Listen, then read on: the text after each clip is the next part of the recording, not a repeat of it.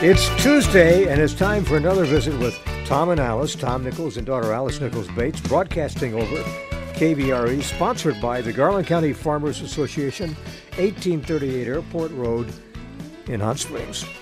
Well, today is Tuesday, November the 7th. Yes, it is. It is. It's International Merlot Day. It's National Bittersweet Chocolate with Almonds Day. Mm-hmm. And it's National Retinol Day. So, ladies, let me just tell you every night after I wash my face, because I am very religious on the fact that I, wa- I completely wash my face off every night, I use retinol every night. Ladies and gentlemen, Alice is facing you this morning with a clean face. Yes. That's good. Yes, I use retinol to help with the with the age with, with the aging. Yeah, yeah, it- it's coming anyway. We can't do anything about I that. know, but I'm just trying to. I, I'm I'm going with it naturally, but I'm just trying to hide more of like the finer lines I and see. stuff. Okay. You know, things like that. Not not being vain or anything. Certainly not. On this date in 1876, the outcome of the election of 1876 was not known until the week before the inauguration. Wow, inor- inauguration's in January. I so. know Democrat uh, Samuel Tilden had, had won the greater number of popular votes and lacked only one electoral vote to claim a majority in the Electoral College. Twenty disputed electoral votes, however, kept hopes alive for Republican Governor Rutherford B. Hayes. Oh. And when that finally uh, ironed itself out, the Electoral College selected Hayes as the 19th president Mm-hmm. of the United States. Would went right, right down to the wire. Another one of those right down to the wire kind of It things. sure was, yeah. Well, in 1874, the Republican Party is symbolized as an elephant in, Okay. a, in a cartoon drawn by Thomas Nass in Harper's Weekly. Very famous cartoonist from years ago. So, I mean, and I'm not getting political here, but did they come up with the Democratic symbol around the same time as well? The donkey? Yes. I don't know. And it's funny how how did they pick an elephant and a donkey? That would be interesting to uh, research. I don't know. I mean, it would be, and I- I'm not, I'm not, you know, I, I'm not saying you know Republican or Democrat. I'm just kind of curious as to how that was founded. yeah. 1933, Pennsylvania's blue laws meant that a lot of things could not be done on Sunday. They were- These were extreme. You couldn't uh, you couldn't shop Oh, on Sunday. Mm-hmm. Couldn't drink.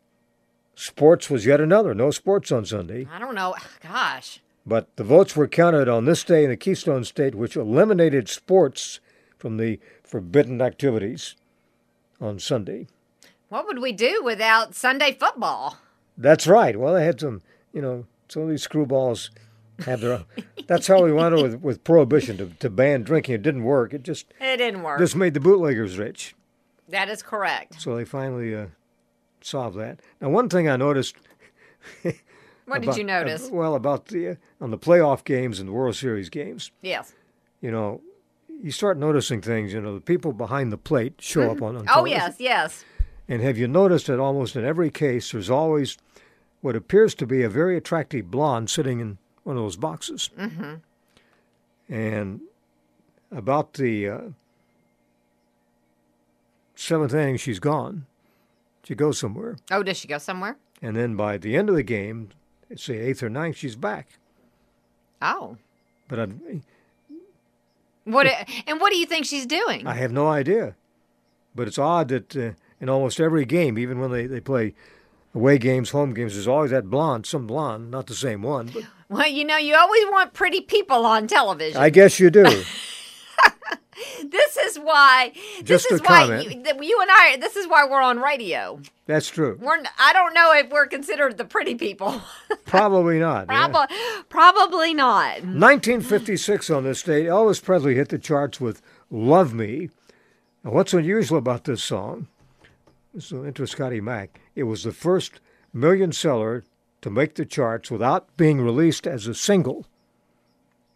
Oh, Now, this is back in the days of the 45s. yeah. It was instead an E EP, Oh, an EP. and you probably don't know what I'm talking about. Well, tho- those are um, the big records, aren't No, they? it's an LP. LP. LP for long playing. EP was uh, extended play, and on the EP disc, which were the same size as a 45, you Oh. got you got four songs, two on each side. Oh, two on each. Okay. Yeah. Okay. In fact, I had some of them. I should have held on to them. You should have.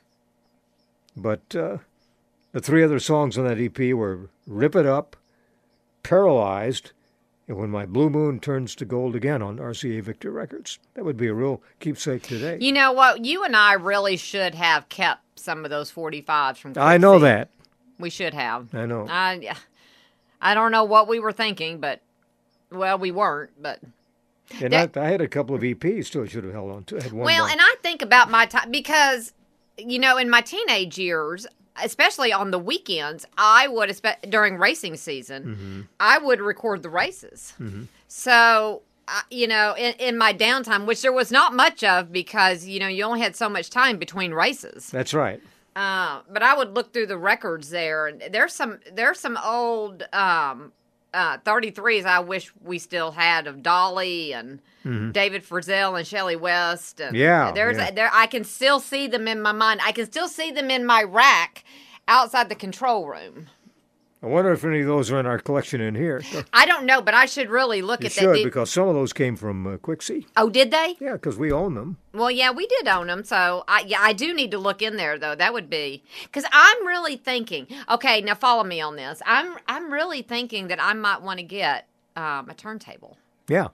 I am. Well, Be- they're, they're available. oh, I know they're available, but there's just something about that crackle with the needle. Yeah, and you can get units that combine a, a turntable, a CD, and uh, and a tape. Mm-hmm. I don't Cassette want to tape. I know, but I don't want to tape those. You know, those tear up too easily. But but you know, a radio. The units have have a radio first of all, then the uh, the turntable, mm-hmm. and uh, some other things. Mm-hmm. yeah, I'm really thinking that that I do. That might be wise. 1953, Dean Martin entered the top 40 with That's Amore. Ah, like a big pizza pie. yeah, that's a good pizza eating song. And we, we have that, don't we? We, yes, we do May- have maybe that. We, we can hear it today. 1981, Private Eyes by Hall and Oates hits number one, stays there for two weeks. 1995, oh Coolio, his album Gangsta's Paradise is released. You know, he passed away a year or so ago. Is that Julio Iglesias? Coolio, Coolio, Okay, not Julio. not Julio. Who is Coolio? He, He's no longer with us. he's no longer with us. He was a rap singer, but he Was had Oh, he? the album Gangsta's Paradise. Okay. And in 1998, little Jimmy Dickens celebrates 50 years as a member of the Grand Old Opry. Yeah, he was with it right until the end. He was. It. Do you have the Polonus on in here? Yes. Oh, it's warm. Well, you can turn it off. Can I turn it off? Because You can turn it I'm off. like baking over here. She's turning it off while I remind you that lots of good things to snack on at the Garland County Farmers Association. Something new that they have right, right up front by the cash registers. Uh, Flossie's funnel cakes. You know, we've enjoyed these for years at the Garland County Fair. Feel like I, can, Well- I can make one in here as warm as it is. Now the Farmers Association has Flossie's funnel cake mixes. So you can make your own funnel cakes. Mm-hmm. And then if you like uh, cotton candy like Scotty Mac, there's Flossie's famous cotton candy. It comes in a 2.4 ounce bag. yes. And they're also carrying Colorado Jack, Colorado Jack snacks. Now this company has been farmer owned and operated since 1932. Mm-hmm. They have something called a Colorado mix, caramel and white and cheddar and jalapeno popcorn. Or the cinnamon and sugar kettle corn. I want Yes, you to give me yeah. some of that. Okay, I want to try that. but new things to snack on at the Garland County Farmers Association, 1838 Airport Road in Hot Springs. Well, born on this day, on the 7th of November, 1918, evangelist Billy Graham, 1942, singer Johnny Rivers, 1964, actress Dana Plato.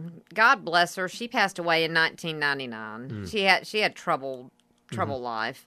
But we could hear the the uh, different St- St- strokes theme song this morning. Yeah, we have that, don't we? We have that. And in 1966, singer Lord is 27 today. Okay. Join us tomorrow for a visit with Tom and Alice. presented by the Garland County Farmers Association, 1838 Airport Road in Hot Springs, open Monday through Friday, 7:30 until 5, Saturday 7:30 until 1.